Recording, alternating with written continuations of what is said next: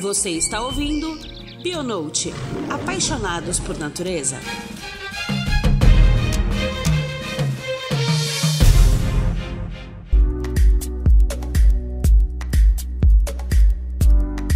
Queridos ouvintes, Hoje voltamos com mais um episódio, o quarto da série Iniciativa de Conservação. Vamos falar de um projeto incrível que trabalha há mais de 20 anos com a maior águia das Américas, o projeto Arpia. Acredito que nessa nossa série de iniciativas de conservação acaba sendo um alento e deixa nosso coração quentinho só de saber quantas pessoas estão envolvidas com projetos tão lindos. Esse é mais um projeto apoiado pela Log Nature através da linha Binature, onde 10% da venda de todos os produtos vão diretamente para essas iniciativas de conservação. Então se liga nesse episódio que eu tenho duas convidadas muito especiais. A Tânia Sanayotti, que é bióloga, doutora, pesquisadora do INPA, com mais de 30 anos trabalhando com pesquisas na Amazônia e no Cerrado, e atualmente coordena as atividades de campo do projeto Arpia na Amazônia. E também a Helena Guiar, mestre e doutora pelo INPA, atualmente pós-doutoranda no Sena da USP, dando continuidade aos estudos específicos específicos com Arpia desde 2005 e atualmente coordena ações de divulgação do projeto Arpia. Fica aqui, gente, que esse episódio tá maravilhoso.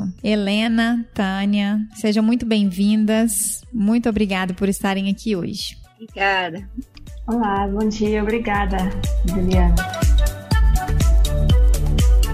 Para poder começar, eu queria que vocês falassem um pouco sobre a vida de vocês, sobre como vocês chegaram até aqui, já que a Helena, né, é uma bióloga, mestre e doutora pelo INPA. Atualmente é pós-doutoranda no Sena da USP, dando continuidade aos estudos específicos com arpia. E com essa bagagem aí de tantos anos trabalhando com arpia, gostaria muito que vocês contassem um pouco pra gente como vocês chegaram até aqui, um pouco do histórico de vida de vocês, como que foi essa passagem, essa caminhada até chegar, né, nesse projeto maravilhoso que é desenvolvido com Arpia. Então eu queria ouvir um pouquinho de vocês. Então, eu venho do, do interior, né, de um estado lá no Sudeste, sempre com a família, né, vindo essa vivência, né, na roça, vendo os animais desde muito pequena. E eu decidi fazer biologia e ingressei. Então, essa, essa paixão, né, desde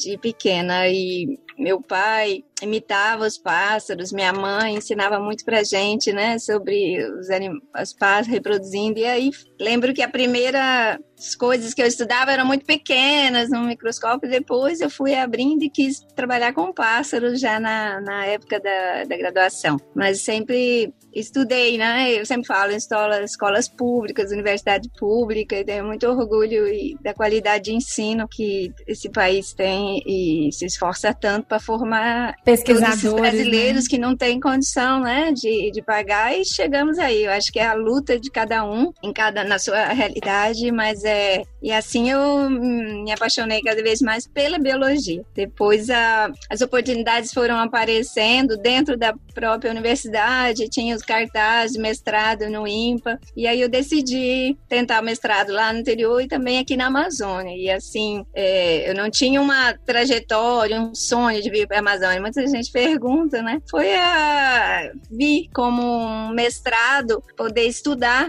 e estudar aves. Uhum. E assim, é, eu passei no mestrado e me mudei do, do interior de São Paulo direto para Manaus. E aqui estou e comecei no mestrado no INPA e depois, naquela época, eram poucos pesquisadores, fomos todos contratados, né? Em 87 foi um ano em que o INPA contratou muito e ficamos, é, então, trabalhando na pesquisa desde de então. Então, você está aí no INPA desde 1987 contratada. Estou no IMPA desde 84. Desde 84. Nossa, muito tempo, né? Muito tempo aí na Amazônia dedicada. Pai e tua mãe nem pensaram em te fazer, né?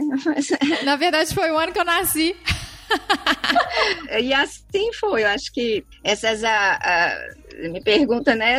e depois trabalhei muitos e muitos anos aqui com, com pássaros, né? Pesquisa de pássaros em cerrados amazônicos, que é um ambiente muito especial, esses é, isolados dentro da floresta. E depois de mais de, de 10 anos trabalhando nisso e, e seguindo meu interesse, né? Pela pela conhecer as aves daqui e sua relação com, com o tipo de, de paisagem. E você, Helena? Então, eu venho também de escola pública, do ensino médio e na universidade. Eu escolhi biologia, é, fazer o curso de biologia. Eu gostava de duas disciplinas, a história e biologia. E aí eu tinha duas opções, ou, ou fazer o, o vestibular para pedagogia ou ciências biológicas. E aí eu optei por ciências biológicas e me apaixonei pelo curso. Sou fascinada pela, a, por essa área de ciências biológicas. Ao, ao, longo da faculdade, eu tive várias experiências com, com vários tipos de organismos, invertebrados, até o, o, último que foi aves, com quem eu segui, e também na área de botânica, com plantas. E aí, porque a gente deve aproveitar essas oportunidades no tempo da faculdade que a gente está se formando, né? Então, eu tentei conhecer tudo da área de biologia, que é muito vasta, né?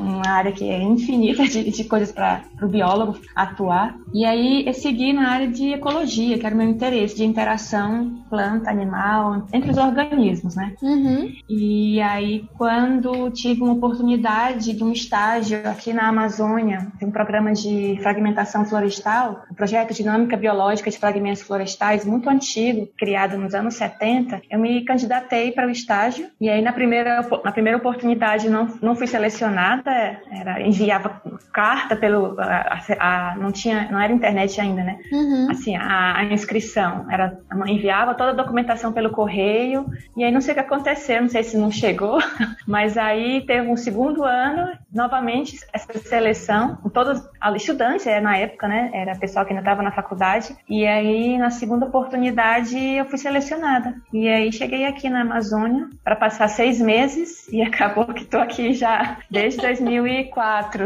16 anos, né? Esses seis meses viraram 16 anos, né? É. Minha família ficou muito feliz quando eu disse que não ia voltar depois de seis meses. que eu consegui um outro estágio com um trabalho de levantamento de biodiversidade, monitoramento de biodiversidade aqui na Amazônia e depois tinha interesse na área de ecologia, né, como eu uhum. mencionei. Na época não tinha cursos de ecologia lá na minha, na minha cidade, em Fortaleza, Fortaleza, Ceará.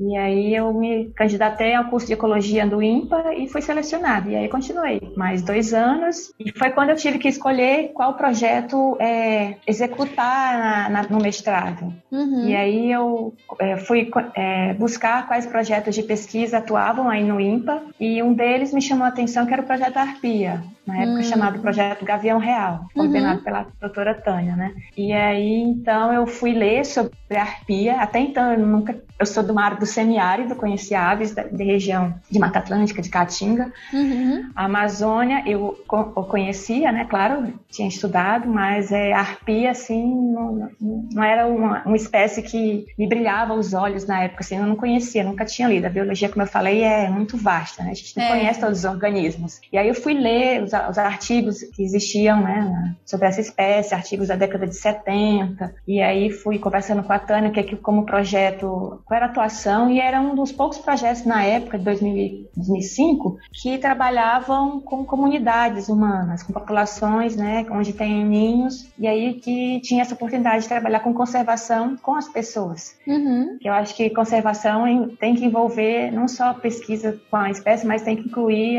as, as pessoas, os seres humanos anos. É, e aí tem... eu decidi é, pela Arpia, pelo projeto Arpia. Então, segui no mestrado e continuei até hoje. Pesquisando essa ave maravilhosa, né? Sim. E aí vamos descobrindo muito mais sobre ela ao longo desse tempo.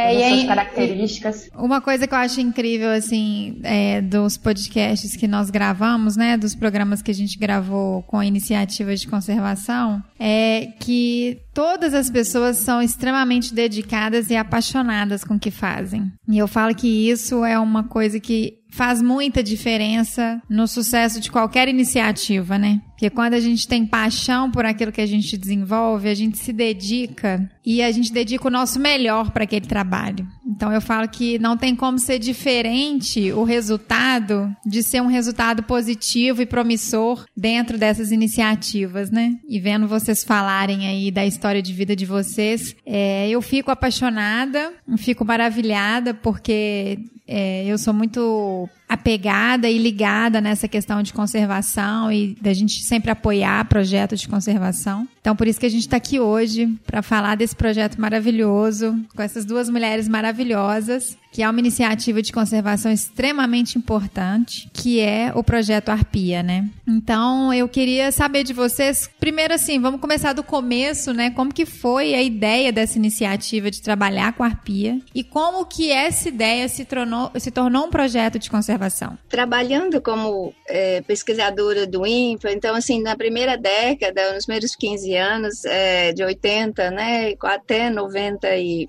2007, trabalhávamos no meu laboratório principalmente com, com os pássaros, né, de, de forma geral, pequenos. E nunca tinha visto a arpia, né, por décadas aqui, primeira década, vamos dizer. E até a primeira vez que vi foi numa torre, um, um passarinho desse tamanhozinho, a um quilômetro de distância, em que todos estavam, assim, é, entusiasmadíssimos no, no, no, topo daquela torre, né, vendo uma arpia, era numa reserva do INPE. Uhum. E porque a primeira arpia que eu vi foi, obviamente, empalhada, né, num, numa, numa vitrine quando era pequena. E aqui na Amazônia tínhamos o, zoológico militar, que tinha é, em cativeiro uma, e quando a, eu vi essa primeira arpia, apenas é, era uma espécie raríssima em todos os ornitólogos. Acho que dali na década dos 80, é, vendo essa arpia, curiosamente, então, nessa mesma reserva, alguns quilômetros ali, um ou dois quilômetros de onde eu vi no anos 80, foi aonde o motorista do INPA encontrou um ninho no, em 97. Então, assim, levou quase uns 15 anos, né, uns 10 anos, de, e ela, depois a gente foi saber, era a dona, né, daquele quintal onde lá atrás tínhamos visto a primeira. Então, a... Aonde vocês tinham visto a primeira na torre?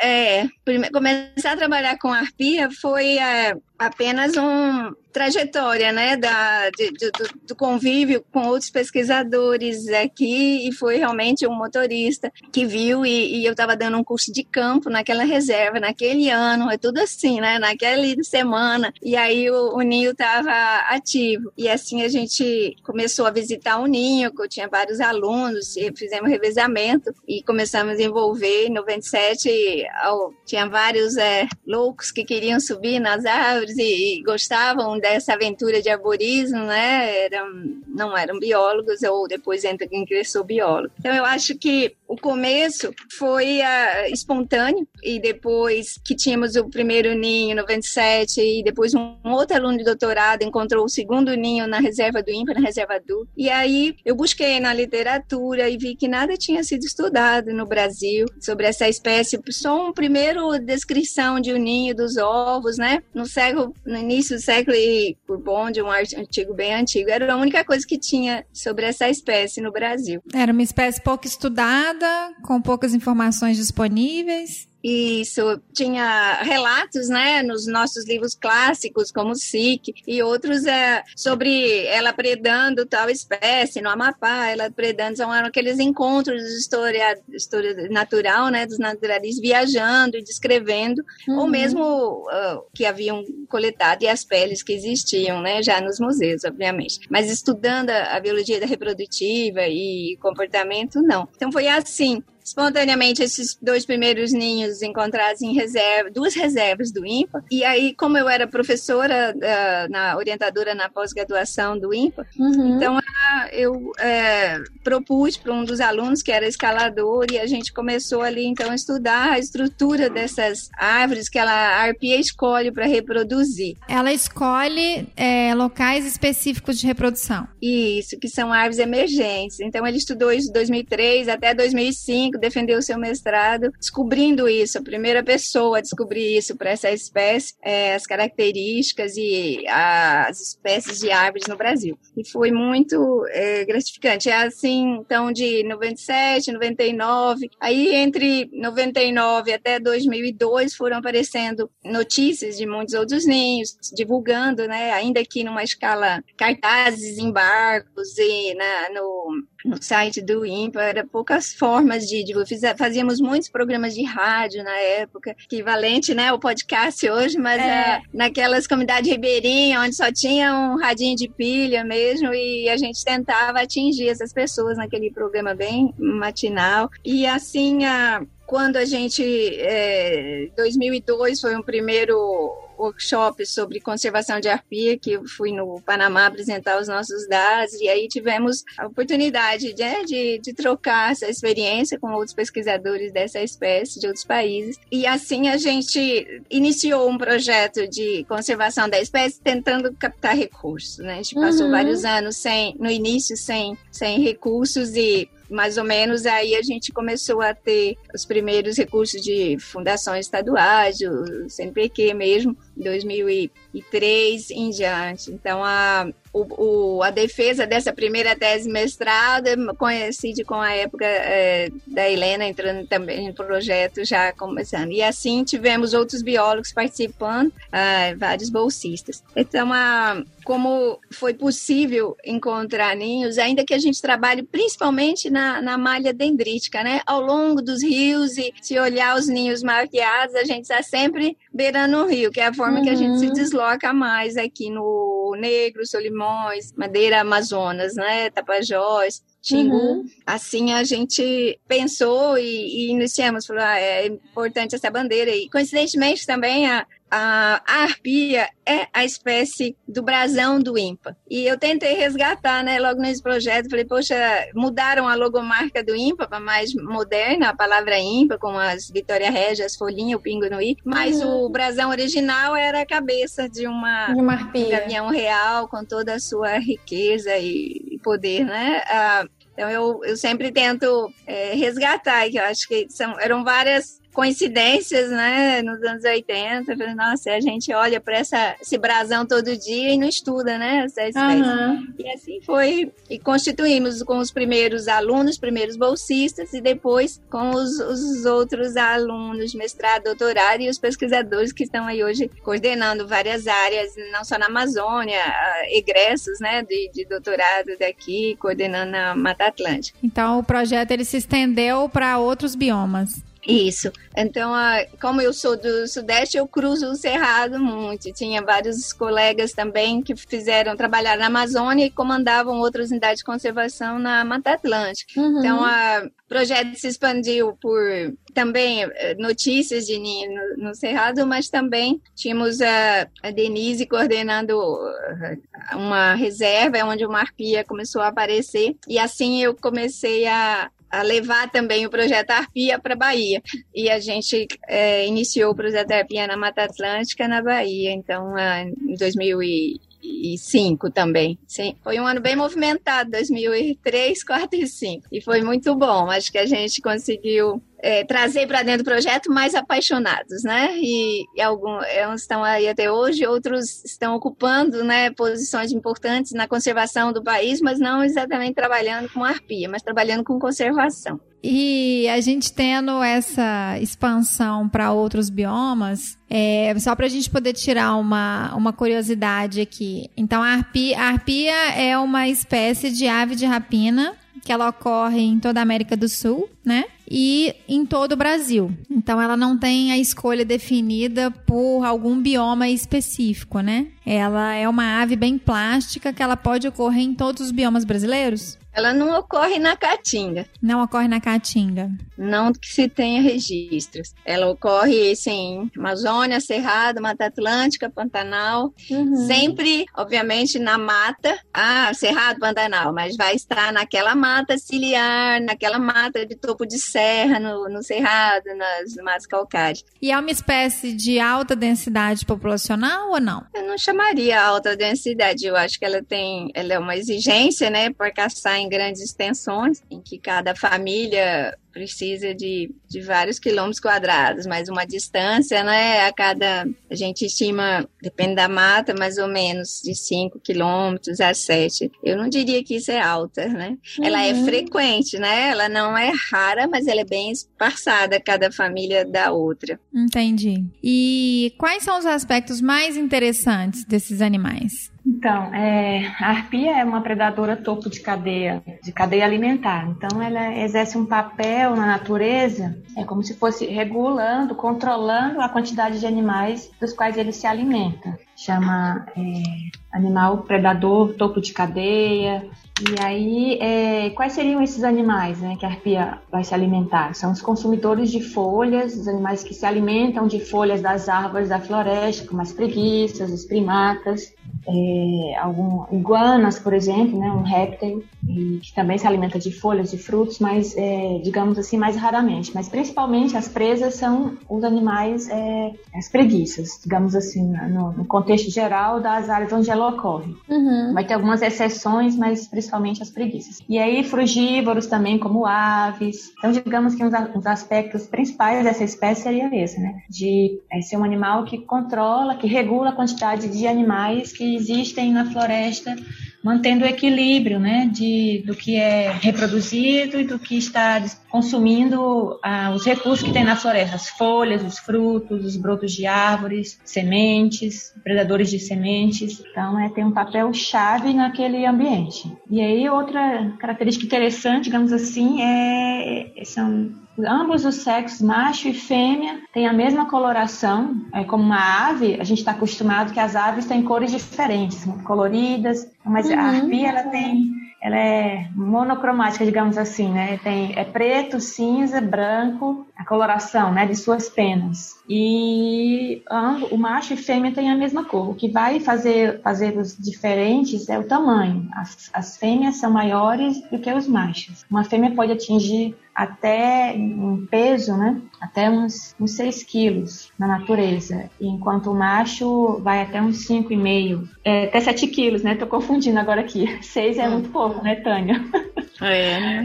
Até 8 quilos, assim, é possível, mas aí você. Mas a gente nunca pesou 8, né? É, na, em cativeiro, quando o bicho está em cativeiro, né? Está se alimentando ali sem gastar energia. Tem, tem lugares que registram até 10 quilos, mas isso aí é uma arpia obesa, né?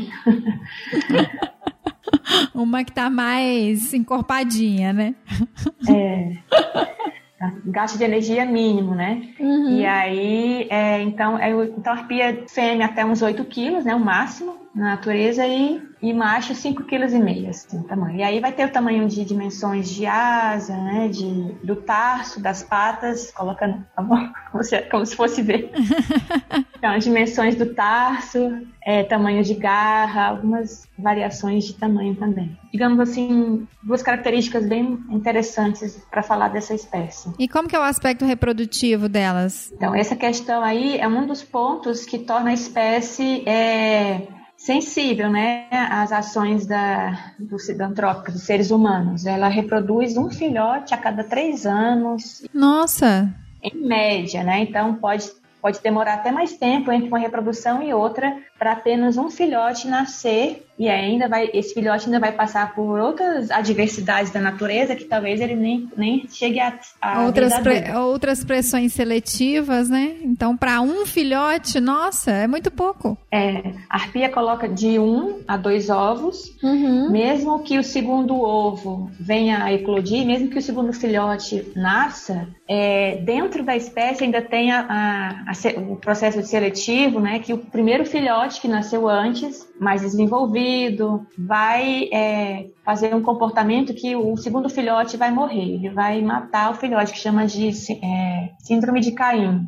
É uma seleção é, natural que ocorre nessa, nessas espé algumas espécies de aves de rapina. Então, na arpia isso acontece. Somente um filhote que sobrevive, Nossa, mesmo que sabia. os dois nascem. É, mesmo que tenha dois ovos, né? Só um de fato que vai vingar. Um filhote Em momento só. alguém pode até ver os dois filhotinhos lá no ninho, mas vai ser para um momento muito curto. Vai, o segundo vai morrer dias depois que ele nasceu. Ele vai ser, vai sofrer a pressão do, do irmão, né, bicando ele, e ele vai ter dificuldade de se alimentar porque vai estar competindo pelo alimento com seu irmão e aí uhum. acaba por morrer. Isso e outras espécies de aves de rapina te, reproduzem outros é, mais ovos e mais filhotes nascem, mas com arpia é uma das características dela que a torna é, rara e, e, sensível às pressões na natureza e antrópica. E aí é também a questão de, de reproduzir em árvores emergentes, que são árvores de interesse comercial dos seres humanos, né? Os homens exploram árvores que a arpia constrói seu ninho, uhum. as árvores e... de interesse comercial madeireiro, e aí quando. E quais árvores, árvores são essas? Por exemplo, castanheiras, que é a única protegida por lei, né? Legalmente, uhum. não se pode derrubar castanheiras. E aí tem os jatobazeiros, angelizeiros, é, samalmeira, jutaí, tem muitas espécies é, mais de 20 espécies de árvores que são é, que a arpia é, constrói os seus ninhos uhum. e somente uma delas é protegida legalmente. Então aí tem uma, uma, competição, né, entre aspas, por recursos onde a arpia reproduz. Então ocorrem muitas árvores e depois vão ver que tem um ninho de arpia ali naquela, naquela árvore. E, e muitas vezes tinha um filhote, quando caiu a árvore, o filhote morreu Uhum. E aí o casal perdeu aquele, todo aquele gasto de energia, de tempo, de esforço uhum. na reprodução daquele único filhote. Nossa, é bem peculiar, né? Tem um, um aspecto, acho também, é para complementar da parte da reprodução, né, Helena? A parte, acho importante do ponto de vista de conservação, é que só a fêmea, o maior percentual do tempo, só ela choque ela cuida. Então, a, em termos de perseguição, né, é, e caça de um dos adultos durante esse momento tão especial na reprodução. Então, a, o, o marido, a arpia, tem um papel fundamental durante quatro meses né, nesse ciclo é, uhum. reprodutivo e que sem ele é, não seria possível nascer um filhotinho arpia. Então, a, após todo o namoro, a construção, a partir do momento que coloca o primeiro ovo, só a, o macho caça. Então, são 57 dias chocando e o macho caçando e trazendo alimento para a fêmea. Quando nasce o filhotinho, ela não sai dali por dois meses para caçar. Então, você tem quatro meses de total dependência do macho é, trazendo recurso alimentar para o ninho. E se algo acontece com esse macho, né? Se ele é uhum. abatido, e aí inevitavelmente a fêmea vai sair do ninho e dependendo do momento que tá, ou vai perder, né, a chocada, ou vai deixar o filhotinho pequeno uh, vulnerável, né? É, vulnerável para predação. Eu acho que outras espécies dividem o choque, etc. Bem pe pequeno percentual do macho cuidando. Tem uma pequena curiosidade entre casais, mas em geral uns 5% do tempo tivemos um casal, acho que até uns 15%, mas eu acho que pessoas não têm ideia de quanto que uma fêmea depende de um macho nesse momento do ciclo de reprodução. É, então tem que ter esse alinhamento aí dos dois trabalhando junto, cada um na sua função, né? Exatamente. Exatamente. É muito, o macho é muito importante aí, em todos os aspectos, inclusive na, na construção do ninho também. Os dois constroem o ninho juntos. Uhum. É um, digamos que às vezes até um start né, da, do, do ciclo reprodutivo. Os dois constroem o ninho, trazem galhos verdes, o macho traz galho verde para a fêmea, traz as presas quando estão na, no início da, da reprodução.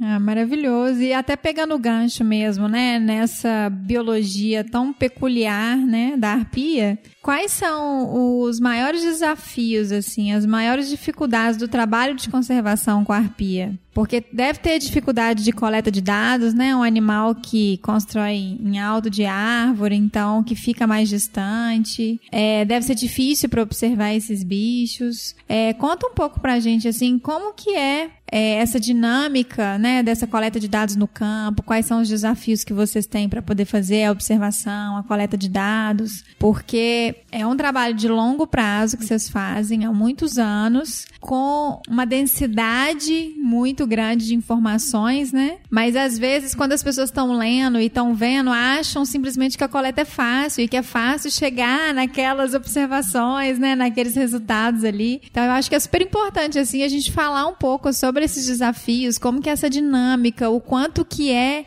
importante essa dedicação, assim, exclusiva para poder trabalhar com essa espécie que é tão peculiar assim. Eu tinha pensado aqui, isso que a, Juliana falou é realmente é uma das maiores dificuldades, é a coleta de dados, né? A observação da espécie na natureza, porque muitos dos ninhos, é, a maioria dos ninhos estão em áreas distantes, de um longo tempo de deslocamento, uma, uma estrutura, recursos financeiros, pessoas é, dispostas a, a esse tipo de atividade cidade, né? Todas as, as adversidades que temos em campo, de, de temperaturas altas, chuva, topografia da floresta. Às vezes a gente tem que caminhar muitas horas, passar por áreas alagadas para chegar a determinados ninhos. Tem a quantidade de mosquitos, né, do, do ambiente florestal que a espécie vive, né, que é uma área de floresta floresta alta. E além disso, também tem os interesses das pessoas. Lidar com essa questão da, dos interesses de, dos seres humanos, que a gente está ali para fazer a pesquisa, coletar dados, mas nem sempre as pessoas que vivem ali próximo quer, é, estão dispostas a, col a, colaborar com isso, ou estão, o interesse dela é a exploração da floresta, dos recursos, seja a árvore, seja a, os animais que vivem lá com a caça, né? Então, uhum. esses, esses conflitos de interesse, eu acho que é uma das grandes dificuldades para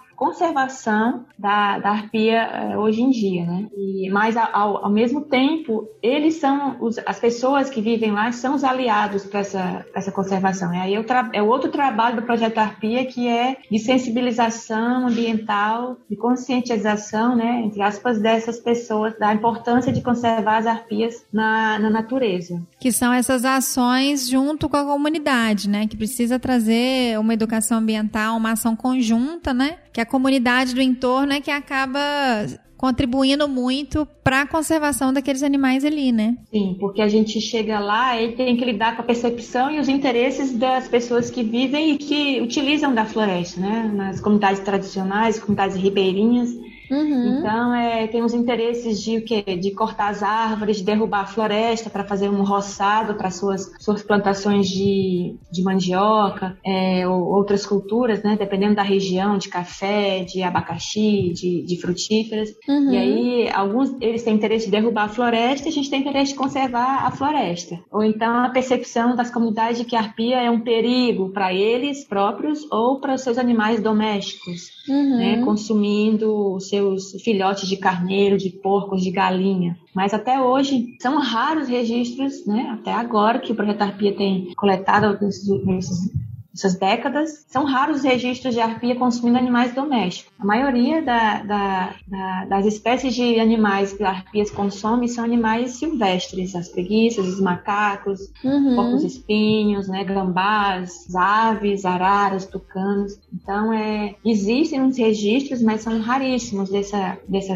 dessa interação negativa de arpia com, é, consumindo os animais domésticos. É, até porque a, as presas que são consumidas vivem em lugares mais altos também, né? E animais domésticos estão no chão ali, né? É, são animais, é... mas muitas vezes as, as principais presas são animais arborícolas, que vivem no alto das árvores, né? Como tá uhum. você está mencionando. Mas é, a arpia também pode se alimentar de animais que estão no solo, como é, tatus, por exemplo, dependendo da região ou da área que, é, onde está localizado o seu ninho. Existem ninhos localizados em áreas bastante fragmentadas, aqui no Brasil, em Rondônia, por exemplo, e, ele, e dentro da, da lista de espécies que a arpia se alimenta, existe tatus, por exemplo, filhotes de veado, mesmo em áreas é, de floresta intacta, né? Uhum. Mas aí as pessoas, a gente está se aproximando muito dos ninhos da, da, arpia. Então, muitas vezes a gente, a gente, alguma comunidade constrói as suas casinhas lá próximo do, de área de floresta que era que anteriormente era utilizada só pela arpia. E aí aquela, aquele habitat, aquela área de que era usada pela arpia, agora está sendo compartilhada, digamos, com essa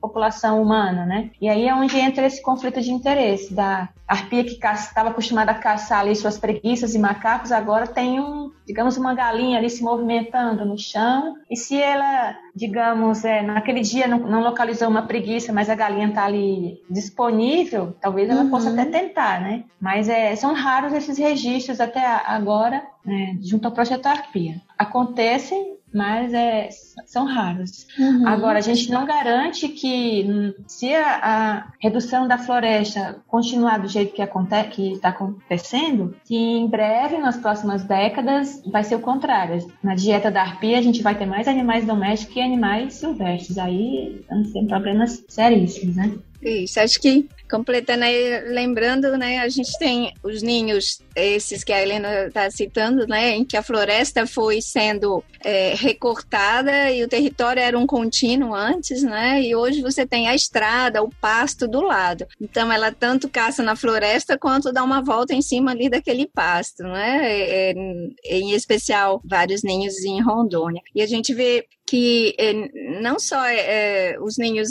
próximos à comunidade, também tem os ninhos dentro de unidades de conservação, né, que são grandes tapetes verdes, nesses casos, em áreas de, de extrativismo ou áreas eh, terras eh, do governo, vamos dizer, em que os ninhos ainda estão muito bem, nem, alguns nem descobertos, né, nem estão aviados dentro dessas unidades de conservação, mas você tem a ameaça do entorno da reserva. Então, esse trabalho com as comunidades continua sendo no entorno dessas unidades de conservação, uhum. porque quando os jovens é, crescerem, né, então um filhote arpia vai virar um dia adolescente, vai passar na faculdade, vai voar para longe do território dos seus pais. Então, é esse momento na dispersão é onde a gente tem visto né, esse impacto da remoção nos jovens. Então, caçando, chocando contra fios de área rural, fio urbano, né? a parte de fios condutores, né, rede elétrica. Então, uhum. a, esse trabalho, né, o investimento em que é, não caçar não é aquele filhotão branco que nunca viu, mas é, lá na frente pode vir passar sobre a sua propriedade.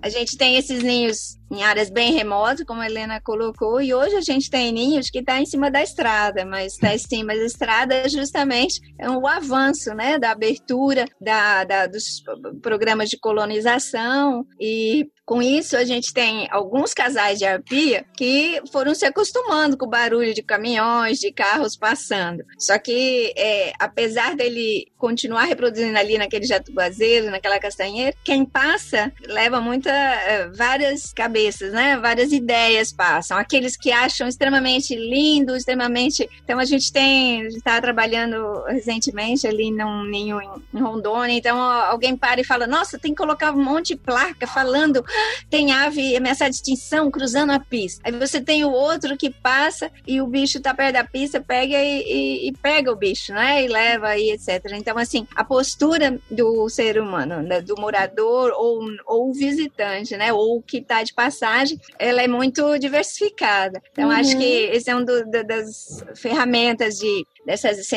divulgação, falar, esclarecer. E isso é regional, né? É, uhum. Localmente, as, os formatos são diferentes. Então, nós trabalhamos, assim, nesse, num caso recente, panfletando, levando um cartaz de casa em casa, em cada morador, num raio de um quilômetro meio, dois, dois e meio, onde esse filhotão pode estar voando. Então, a, você não pode fazer isso numa escala grande. Como que faz? A, então, os meios de comunicação, programas, né, de rádio, TV, e de mídia, é, que a Helena está trabalhando bastante agora, são muito importantes, mas também aquele lá na, na com o pequeno produtor, uhum. morador rural, pescador. Que é o trabalho de formiguinha, né? Que é o trabalho que você vai ali de pessoa em pessoa, dentro da comunidade, que você entende a realidade daquela comunidade e leva aquela informação, né? Acho que eles têm muitas ideias para nos dar, né? Uhum. Às vezes você pensa assim, não, vou fazer deste jeito, mas aquilo não atinge como. Então, esse ouvir, né? E, e, como você disse, termos técnicos, né? Como transformar, né? Então, assim, é, eu acho que isso é uma das dos grandes desafios, né, da, uhum. da conservação da espécie. Você está lidando com os órgãos de fiscalização, trabalhando com, tentamos trabalhar junto, né, com o sistema, alterar algumas coisas no sistema florestal para proteger essas espécies que são todas uhum. madeireiras. Está falando só de Brasil, né? E eu acho que temos grande aliado, o ICMBio, o IBAMA, FUNAI. Eu acho que a gente tem ter mais aliados ainda, né, do, dos gestores. É, da, federais uhum. e assim é, os estaduais e os municipais, cada um desenvolvendo o seu papel. Eu acho que é isso um programa de conservação entre todas essas é, instâncias, né? É, acho que a, a conservação ela só funciona porque ela precisa ser uma ação coletiva, né? A iniciativa individual não resolve, né? Então tem que somar as forças mesmo. E como elas fazem ninhos bem no alto, como que vocês conseguem monitorar esses ninhos? Legal. No passado, eu vou falar o comecinho, acho que a Helena tem bastante para falar, né? né? Ela trabalhou bastante nesses altos, né, com o Olivier. No começo a gente nos décadas de 90. Então, fizemos, acessávamos os ninhos no, na forma com os escaladores que tínhamos naquela época, com suas técnicas, e depois foi crescendo muito quando o Olivier trouxe outra técnica para dentro do projeto. Mas sem dúvida, esse é um dos aspectos em que limitantes, né? Você quer subir a um ninho de arpia para quê? Para responder o quê? E com qual segurança? E com isso nós somos mudando a nossa forma de trabalho e diminuindo o número de acesso. Então, a, apenas em, em casos específicos, migrando para o período mais noturno e fazendo várias recomendações, porque o risco de ataque é eminente. Então, a gente é, quer estudar, quer ver o que tem dentro do ninho e assim fomos evoluindo em várias ferramentas ferramentas, começamos trabalhando com câmeras de segurança e depois migramos para o que a Helena é, trabalhou durante todo o seu doutorado e hoje a gente trabalha na Mata Atlântica, todos os ninhos e, e também em Rondônia, a parte de monitoramento remoto, né? Eu vou deixar a Helena falar dessa parte. Mas eu acho que, sem dúvida, a criatividade de um escalador arborista foi fundamental no início, em 97. Eu acho que nós tivemos muitos desafios, construímos uma primeira plataforma, qual distância, qual o formato de transformar você menos visível para a que é impossível, né? Uma águia uhum. vai sempre é.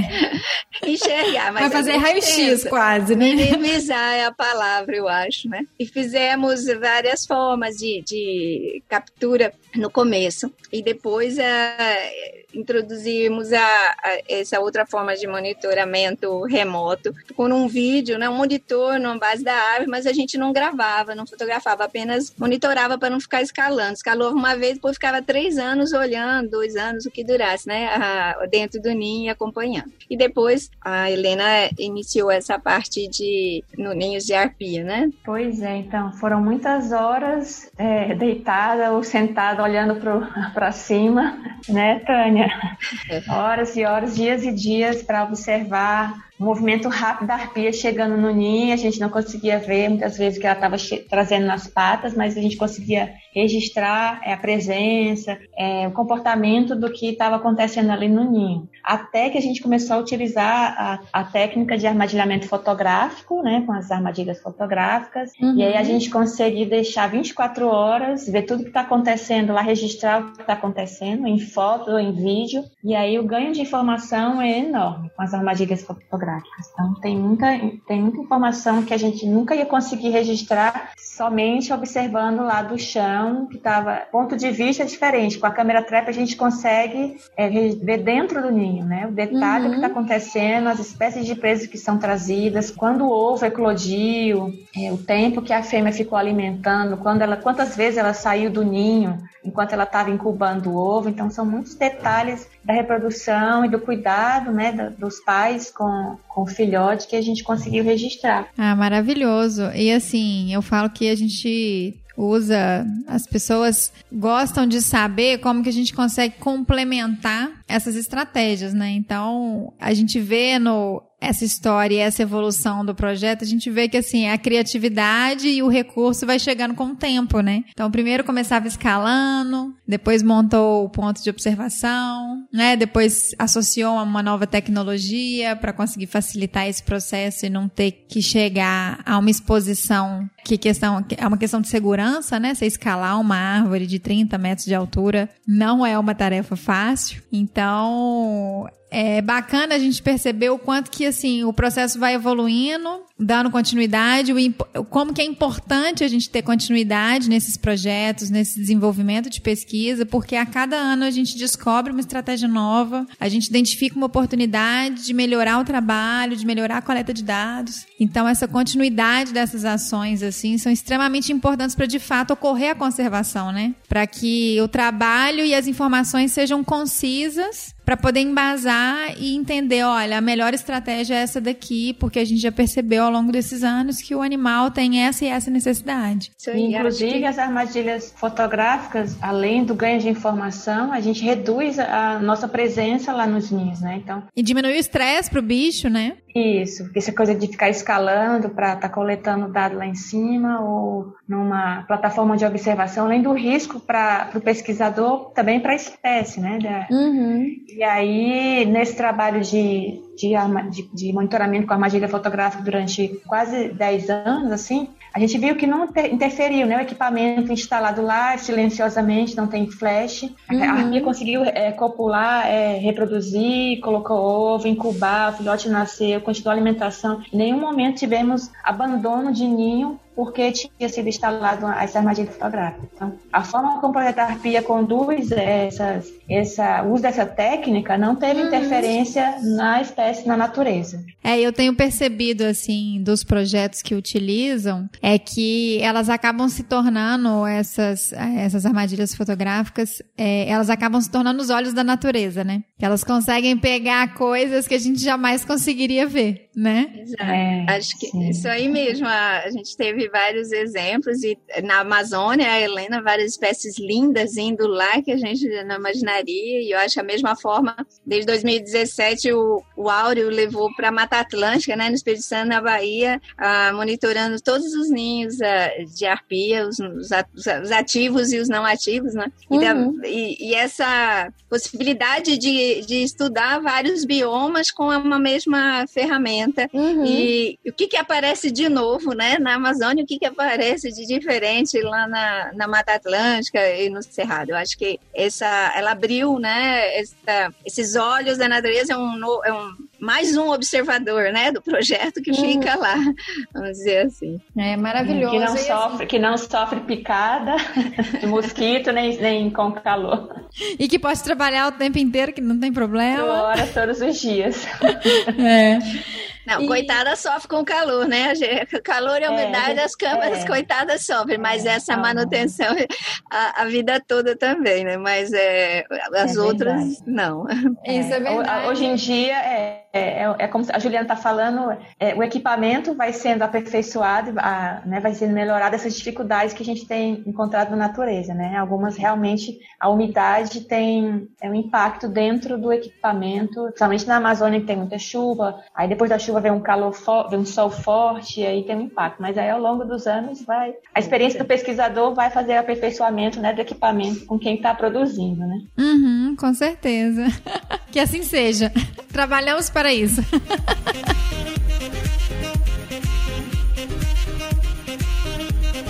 E a gente, assim, né? Décadas e décadas de estudo, de tempo, de dinheiro destinado. É um projeto de vida.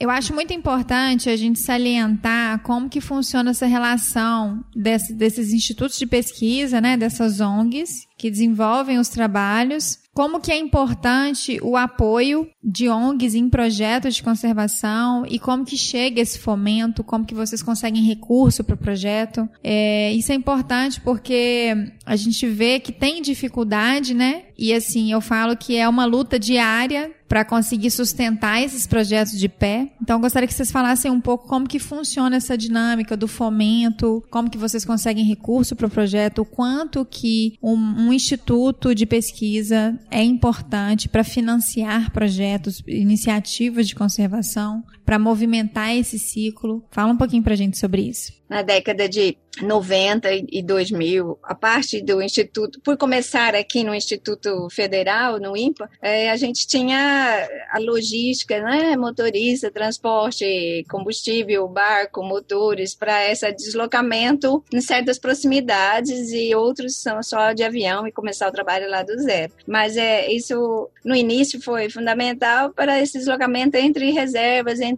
na parte terrestre de barco de pouca distância vamos chamar assim, em que as fundações, né, Fundação de Amparo à Pesquisa do Amazonas e Fundação Boticário, né, de, Fundo de Programa de, de, de, Apoio à Conservação, na época, e tivemos a CNPq, GAPS, a, é, os apoios dessas agências de fomento nacionais e estaduais lá no início. Tivemos programas muito lindos, foi criado em 2006, 7, 8, chamava-se Programa Jovem Cientista, né? Era da Fundação de Amparo à Pesquisa do Amazonas, e que esse foi um start maravilhoso em que tivemos vários bolsistas. Então, poder ter bolsista na área rural é, é fantástico, assim. E essa é uma busca constante hoje em 2020 é você como posso ter, né, recurso que que vai ser é, um retorno para a comunidade. E é claro uhum. que a gente experimentou alguns formatos, é, aprendemos com formatos em que é, no início a gente tinha é, crianças, mas é muito complexo da parte de vista bancária, etc. Então depois tivemos que migrar para adultos, mas esse papel, então acho sim, tínhamos o, uma,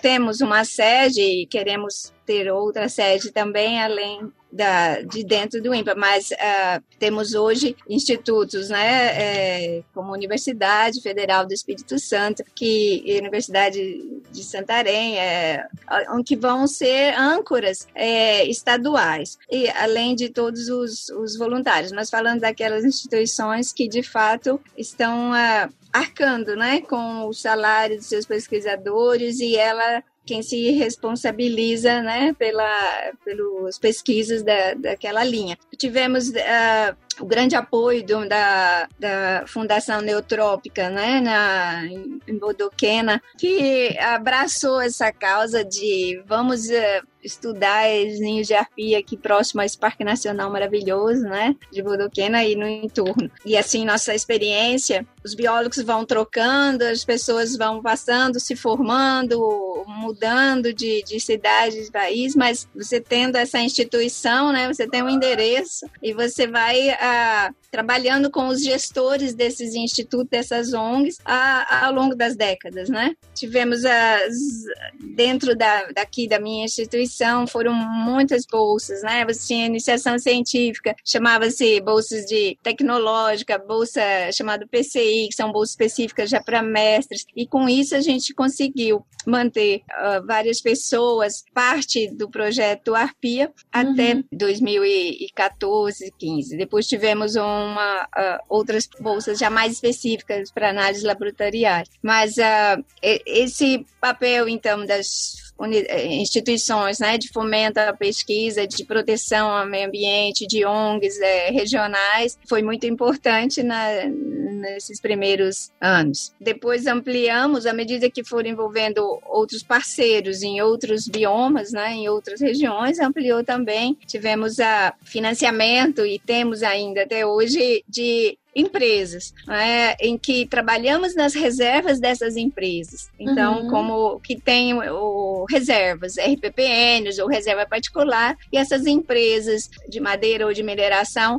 elas uh, financiam o projeto Arpia dentro das suas reservas. Isso é fundamental para trabalhar nessas nesses fragmentos de mata atlântica, vamos uhum. dizer assim. E a busca né, por recursos, você sabe, a gente é contínua. A Helena pode falar bastante agora do, do Instituto Últimos Refúgios, grande parceiro atual, mas a e de, e de outros é, financiadores nos últimos dois anos são os zoológicos internacionais. Pois é, então, é, essa dificuldade que a Tânia está mencionando, vou dar um exemplo, é, como é difícil adquirir hoje em dia recursos é, de fonte para pesquisa e conservação aqui no Brasil as instituições brasileiras é, de forma geral. Né? Por exemplo, ao longo dos quatro anos do, do doutorado, né, de executar a pesquisa do doutorado, eu enviei umas 50 propostas, pedidos de solicitação de financiamento, mas apenas seis foram aprovados. Né? E todos os financiamentos eram de origem estrangeiras ao Brasil. Assim, a gente imagina que a arpia né, tem um apelo muito forte por ser uma espécie carismática, topo de cadeia, mas é, isso é, depende do, de, com, com, quais espécies ela está competindo, porque é, a maioria, existe uma gama enorme de outras espécies que estão é, em situação é, mais crítica de ameaça de extinção, no limite de extinção,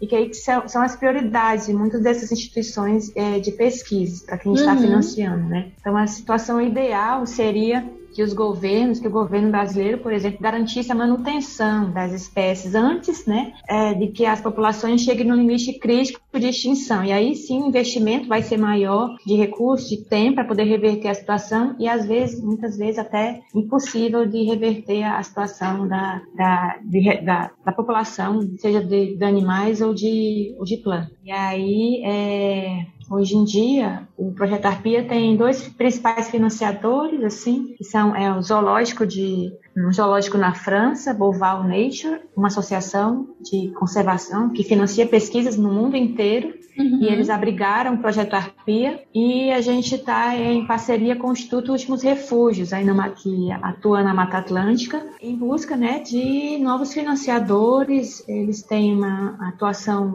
forte na Mata Atlântica com, com baleias, baleia jubarte. Uhum. E a gente está começando nos últimos quatro anos, eles estavam em parceria parceria com a gente, agora vamos entrar fortemente para buscar recursos aqui no Brasil e fora do Brasil também. É, eu acho que também a Nuremberg, né, vai, um outro zoológico, né, da Alemanha, vai patrocinar essa parte da, dos estudos é, mais específicos da arpia. E eu acho é, e os grandes financiamentos lá regionais na, na no Mata Atlântica, então vem, né, da da é, RPPN ah. Estação Veracel e da Reserva Natural da Vale. Então, a, uhum. isso permite, né, os, como a, a R, Reserva Natural da Vale fica próxima à Rebio de Soretama, então, assim, com um financiamento regional, você trabalha num mosaico, né, muito importante. Então, acho que esse, para os próximos três anos, a, esse trabalho coordenado lá pelo Áureo, a, e em parceria, né, tanto com a, a Universidade Federal do Espírito Santo quanto com o Instituto Últimos Refúgios. E acho que a gente está em busca, a Helena tá, né, submetendo o Áureo, tentando justamente isso, trazer para dentro o projeto Arpia outros financiadores para várias áreas, né? Uhum. É, o que é importante, é importante a gente ter iniciativa privada, iniciativa pública, né? Todo mundo fazendo uma corrente aí para poder conseguir fomentar esses projetos, porque o desenvolvimento de pesquisa, eu falo que a maior dificuldade talvez da iniciativa privada enxergar é de que é projeto sempre de longo prazo, né? A gente não tem respostas imediatas. Então, é investir e acreditar no desenvolvimento daquele projeto, né? Que ao longo dos anos traz com tanta riqueza, tantas informações que são importantes para a conservação, né?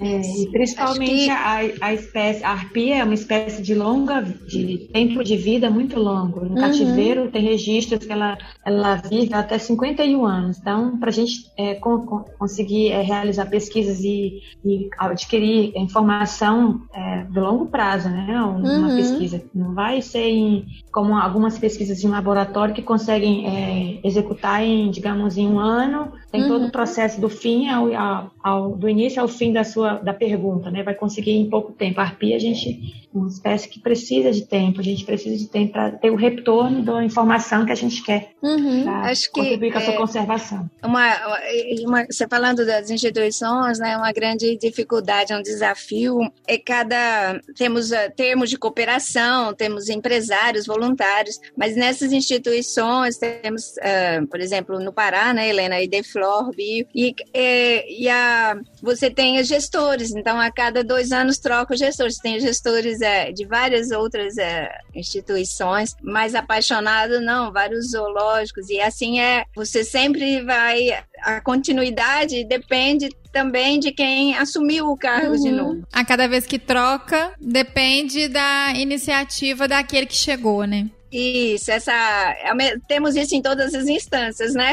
Política, uhum. administrativa, institucionais. E o, e o projeto AFIA também não, não foge disso naqueles onde você está trabalhando com instituições e que, dependendo da, da do, do, atual, de quem assumiu. Então, uhum. esse trabalho de formiguinha também ele é essa parte, né? Dos apoios, né? É, tudo despende tempo, né? Para você uhum. manter os convênios e e você ter que divulgar o porquê que é importante. Se foi importante nos últimos três anos, não deixou de ser importante, é, mas você levar até, até esses novos gestores, novos eh, participantes, né?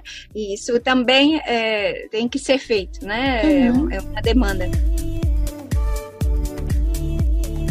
É, e a gente está aqui, né? Agora chegando no final do nosso episódio. E eu queria saber de vocês qual que é o maior sonho do Projeto Arpia. O maior sonho do Projeto Arpia. Eu vejo que você conseguir manter áreas de reprodução protegidas e ampliadas, né? Não diminuir a conectividade já é um dos grandes sonhos para mim, porque você tem aquelas que estão lá faz, né, talvez seja a última geração daquele casal naquele lugar se matarem todos os filhotes daquela região. Eu acho que ela dentro, uma espécie, dentro da lista de espécie ameaçada brasileira, na categoria vulnerável, as tomadas de decisões com essa espécie perante o nosso instituto, né, de, de, de manejo, dos planos de manejo florestais no Brasil, tem que levar em consideração essas espécies, né, de árvores reprodutivas. Acabou. Então, a proteção da espécie da árvore ninho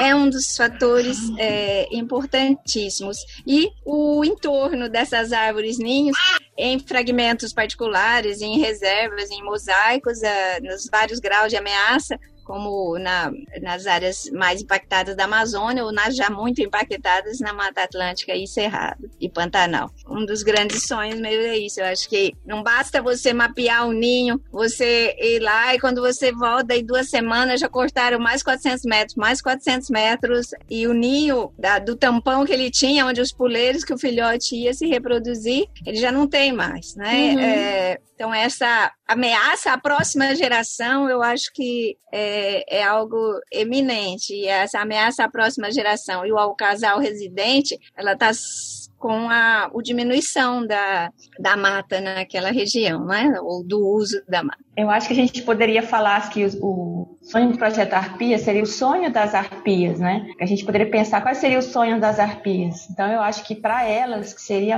a manutenção é, das suas florestas. E como que isso poderia ser acontecer, né? Que todas as áreas onde tem ninhos mapeados, hoje em dia que a gente conhece, é, que elas fossem decretadas unidades de conservação, fossem áreas ou áreas protegidas, né? Que ninguém pudesse reduzir a floresta ou cortar árvores, podem até utilizar recursos, dependendo da, do recurso a ser utilizado, mas que mantivesse a, a qualidade, as presas, as árvores e o hábitat como um todo para a espécie. Então, uhum. eu acho que esse é, seria o sonho das arpias, que elas continuassem com suas florestas lá do jeito como elas nasceram e que elas continuassem reproduzindo, que seus filhotes continuassem tendo floresta para continuar é, construindo ninhos em outras árvores, voando, caçando suas presas. Acredito que, que esse é o maior sonho que a gente poderia resumir, né, das arpias, e consequentemente do projeto Arpia, que a gente representa as arpias, né? Ah, maravilhoso, gente. Assim, eu acho que essa nossa conversa trouxe muita lucidez, né? O quanto que é importante um trabalho de longo prazo, quais são os desafios que a gente tem ao longo desses anos desse investimento todo, dessa dedicação, desse projeto de vida, né? Do estudo de uma espécie e o entendimento e trazer novas informações de uma espécie que, é, que era tão pouco estudada, né? Então eu fico muito feliz do tempo de vocês aqui, de vocês terem destinado o dia de vocês, que hoje nós estamos gravando aqui no feriado, né? Aí. E eu tenho só agradecer e só admirar também essas iniciativas de conservação, esse trabalho de vocês, esse empenho ao longo de tantos anos. E conta para o nosso ouvinte qual que é, aonde que eles conseguem um pouco mais de informação sobre o projeto, qual que é o Instagram, qual que é o site, aonde que eles conseguem ter mais informação. O Instagram do Projeto Arpia é arroba Projeto Arpia Brasil e o Facebook é Projeto Arpia. Projeto Arpia, são esses dois acessos de informação. Isso, aí recentemente a gente foi atualizado um novo site do Projeto Arpia, que se chama www.projetoarpia.org. Projetoarpia.org. Então, se você ficou interessado em saber um pouco mais, e também tem alguns vídeos no YouTube, né? Só algumas reportagens, né? Que já foram feitas, que são reportagens super interessantes. E aonde que a gente consegue achar essas reportagens no YouTube? O, o Projeto Arpia tem um canal no YouTube chamado Projeto Arpia Brasil.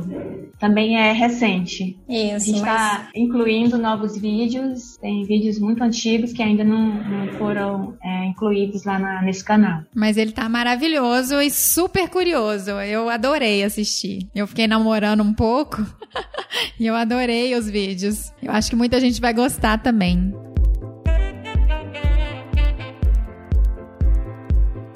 Gente, foi muito bom, maravilhoso estar com vocês aqui mais uma vez. Esse foi mais um episódio do Bionote, o 36 episódio. Eu morro de amor de conhecer um pouco mais sobre essas iniciativas e de ver tanto empenho e propósito. Lembrando que o Bionote é um podcast da Log Nature, uma empresa que fornece soluções e equipamentos para quem faz pesquisa da conservação da biodiversidade. Acesse nosso site e as nossas redes sociais, acompanhe as nossas novidades através do www www.lognature.com.br, no Facebook Log Materiais, no Instagram arroba log underline nature e no LinkedIn Log Nature. Esse podcast está disponível em todas as plataformas de podcast para Android e iOS e também no Spotify. Mês que vem a gente se vê com o último episódio do ano, que vai ser uma super e maravilhosa entrevista com o On Safari, a nossa última iniciativa de conservação do ano. Um beijo, até mais!